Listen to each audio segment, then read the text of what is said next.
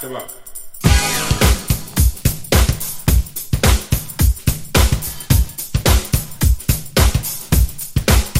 Back.